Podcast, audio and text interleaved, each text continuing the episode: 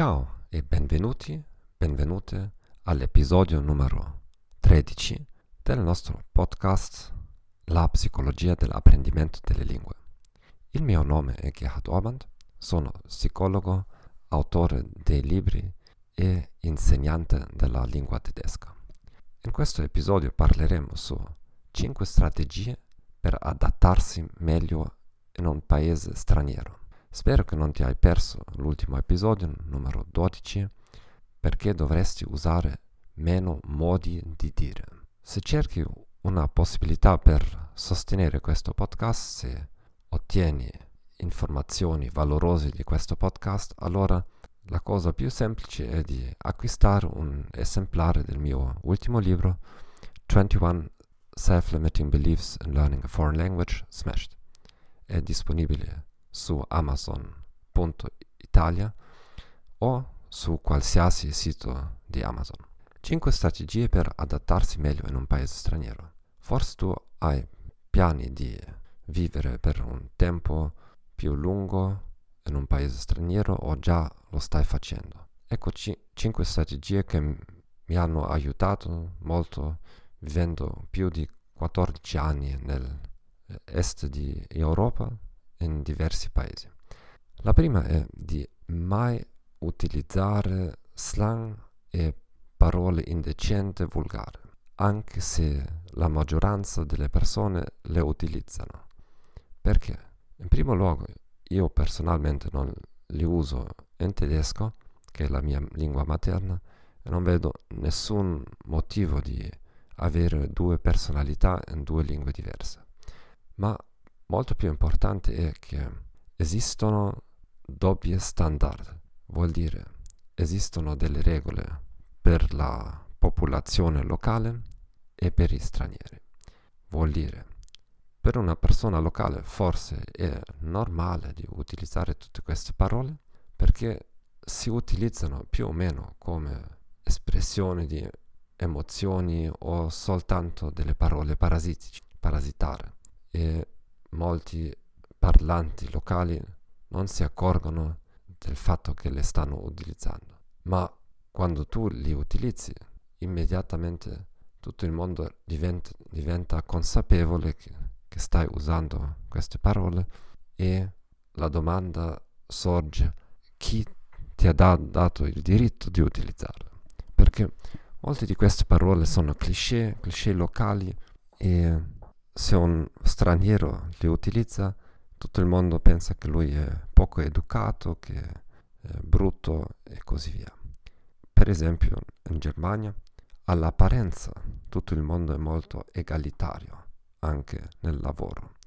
Occorre spesso che il tuo direttore molto rapidamente ti offrisca il tu, ma questo non significa che non abbia una distanza molto larga entre te e eh, lui, anche se lui utilizza ogni giorno centinaia di volte parole volgari, se tu anche una sola volta li utilizzi, immediatamente lui comincia a pensare che tu sei una, una persona di poca fiducia, una persona poco educata e così via, forse o probabilmente ti eh, parlerà dietro le spalle dicendo oh, questo, questo signor Orban è impossibile di mandarlo a un cliente perché non si sa controllare e così via. Non ci piace, ma questa ipocrisia esiste in tutti i paesi.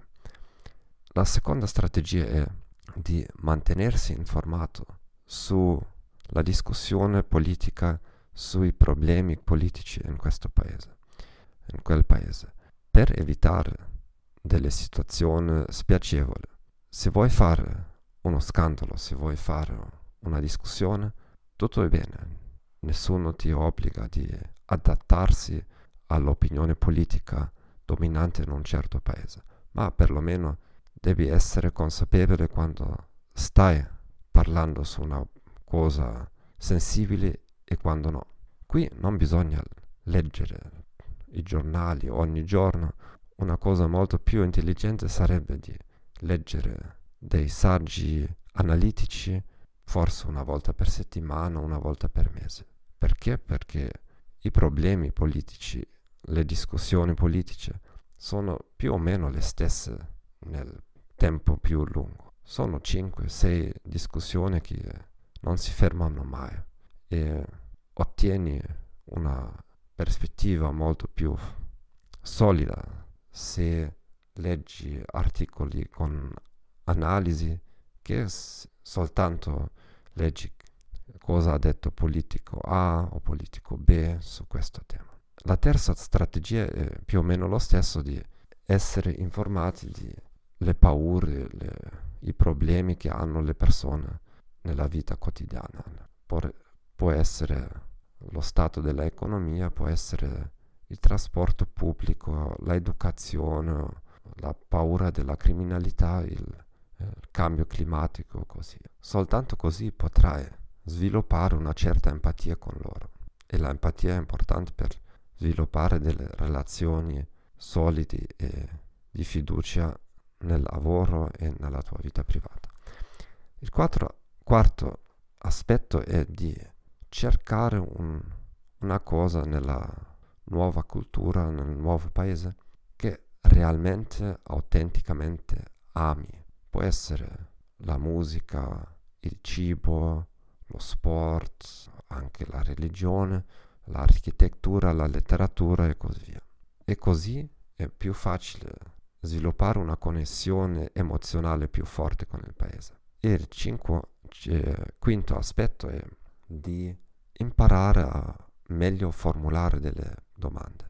Così eviti di monopolizzare la discussione con monologhi lunghi e sei più piacevole come conversazionista e mai cercare di impressionare la popolazione locale con, tuoi, con le tue competenze linguistiche. Perché? Perché di questo segue che utilizzerai ogni situazione di conversazione come opportunità di dimostrare le tue capacità linguistiche. Vuol dire mon- monopolizzerai la discussione e cerchi i complimenti. Ma le persone si accorgono di questo e semplicemente ti, criti- ti criticano più duramente o ti evitano perché una conversazione deve essere equilibrata e non una situazione per gonfiare il tuo ego. Allora, spero che questa informazione sia stata utile per te. Scrivi a me le tue domande per i podcast eh, prossimi e tante grazie per ricomandare questo podcast ai tuoi parenti, amici e colleghi. Arrivederci.